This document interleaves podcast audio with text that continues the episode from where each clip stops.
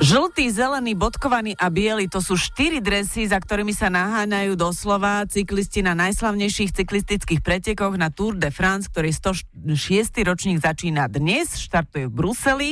Uh, v Bruseli je aj Marek Matušica, náš kolega, reporter a Marek dokonca aj vie, čo tie dresy znamenajú, lebo ja viem, že existujú, ale ja netuším, ktorý dres je aký.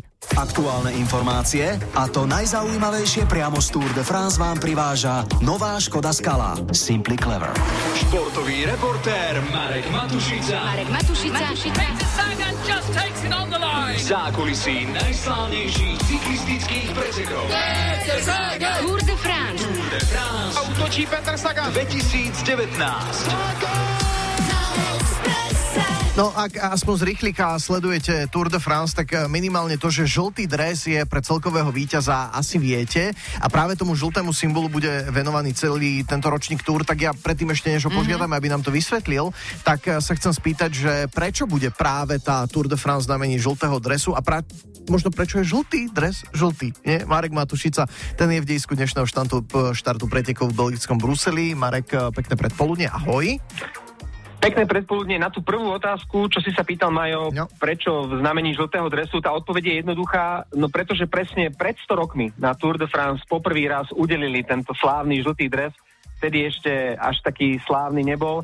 Preto si ho budú organizátori doslova uctievať po každej etape, vždy bude mať iný dizajn, bude tam iný motív, napríklad e, spodobí z ňou Belgičana Eddieho Merksa alebo ďalších 5-násobných výťazov Tour, Inolta, Anketila a Indurajna, ďalších uh, slávnych pretekárov. Armstronga asi na- nie, že?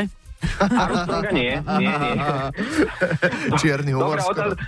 Armstrong tam nebude, ale bude na nich napríklad víťazný oblúk, či bruselský symbol Atomium, kde bude cieľ zajtrajšej druhej etapy. Mhm. No a teraz prečo je žltý žltý? No sú viaceré verzie.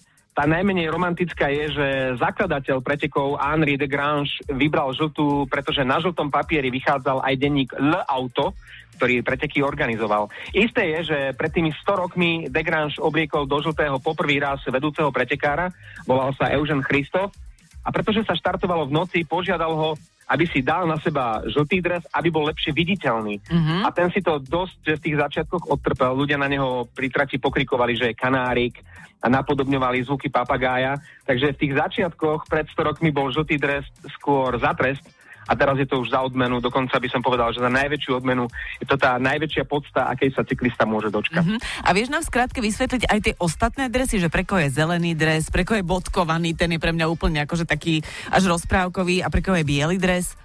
No zelený je pre Sagana. áno. pre víťaza, Pekné, pekné. pre víťaza bodovacej súťaže, teda kedy si to bolo, že pre najlepšieho šprintéra, teraz sa niekedy hovorí aj, že pre víťaza bodovacej súťaže, bodkovaný pre najlepšieho vrchára a biely pre najlepšieho jazdca do 25 rokov. Aha. Tak, takto. A uh, Peter, dobre hovoríš, áno, zelený je presaganá, s tým uh, viac me, nechcem povedať, že rátame, ale dúfame v neho opäť po mm. 7 krát, tuším za sebou, nie? To bude? Ak to vyjde? Nie za sebou, ale celkovo, áno, mm-hmm. celkovo 7 dres, Dobre, rekordný. no. Ja Tour de France sledujem tak z rýchlika, čiže akože na, pozriem to si. má, na to máš mňa, Majo. Veď práve preto. A teraz mi teda povedz, prosím ťa, mm. lebo ty to určite budeš vedieť, uh, mal Peter Sagan niekedy aj žltý dres na Tour de France?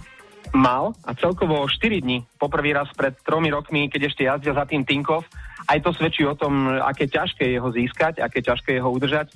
Pre porovnanie, ten zelený dres mal Petr Sagan na sebe oblečený 105 etáp. Mm-hmm. Aj Uha. tento rok je jeho cieľom skôr ten zelený dres ako žltý, ale samozrejme on sám dobre vie, že tá konkurencia bude obrovská a treba si udržať špičkovú formu celé tie pekelné tri týždne. Uvidíme, aké to bude po prvom týždni, po druhom týždni. Každý týždeň je iný a pretekári môžu byť silní do začiatku, slabší potom, niektorí slabší do začiatku, silnejší potom, takže neviem ani, čo mám odpovedať. No, uh, my dúfame, že favoritom na zelený dres stále ostáva Peter Sagan a favoritom na víťaza tohto ročný túr je kto tento rok? Povedal by som Chris Froome, keby tu bol, lenže ten sa nedávno doslova prizabil na pretekoch vo Francúzsku, takže uh, bude tu v Bruseli na štarte chýbať rovnako Tom Dumoulin, ktorý v Lani skončil na druhom mieste. Takže možno Bernal, ktorému sa nedávno darilo na okolo Švajčiarska a samozrejme treba počítať aj s obhajcom žltého dresu Britom Gerantom Thomasom. Mimochodom, keď sme hovorili o tom žltom drese, podľa pravidiel víťaz predchádzajúceho ročníka má právo, má tú česť v prvej etape mať na sebe oblečený žltý dres, ale predstavte si, že posledných 30 rokov to nikto nevyužil z úcty a k rešpektu s, o, k ostatným súperom, takže ani dnes na štarte prvého etapu, e, prvej etapy e, s pravdepodobnosťou hraničiacou s istotou neuvidíme nikoho v žltom drese. Mm-hmm. Stále hovoríme o tom, že na štarte prvej etapy dnes, ale dnes, kedy sa to celé začne, o koľkej, aj hodiny nejaké nám daj k tomu? Tu v Bruseli je štart, e, ten slávnostný štart, presne na poludne. Pretekať sa začne krátko pred pol jednou, 12.25 je ten ostrý oficiálny štart.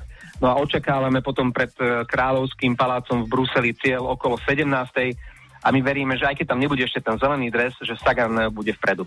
Výborne, čiže asi o dve hodiny sa to celé spustí. Marek Matušica je na mieste a bude nás informovať aj v priebehu nasledujúcich ďalších dní a etap. A nezabudnite aj na Express.sk sledovať jeho blog. Marek Matušica na Tour de France 2009.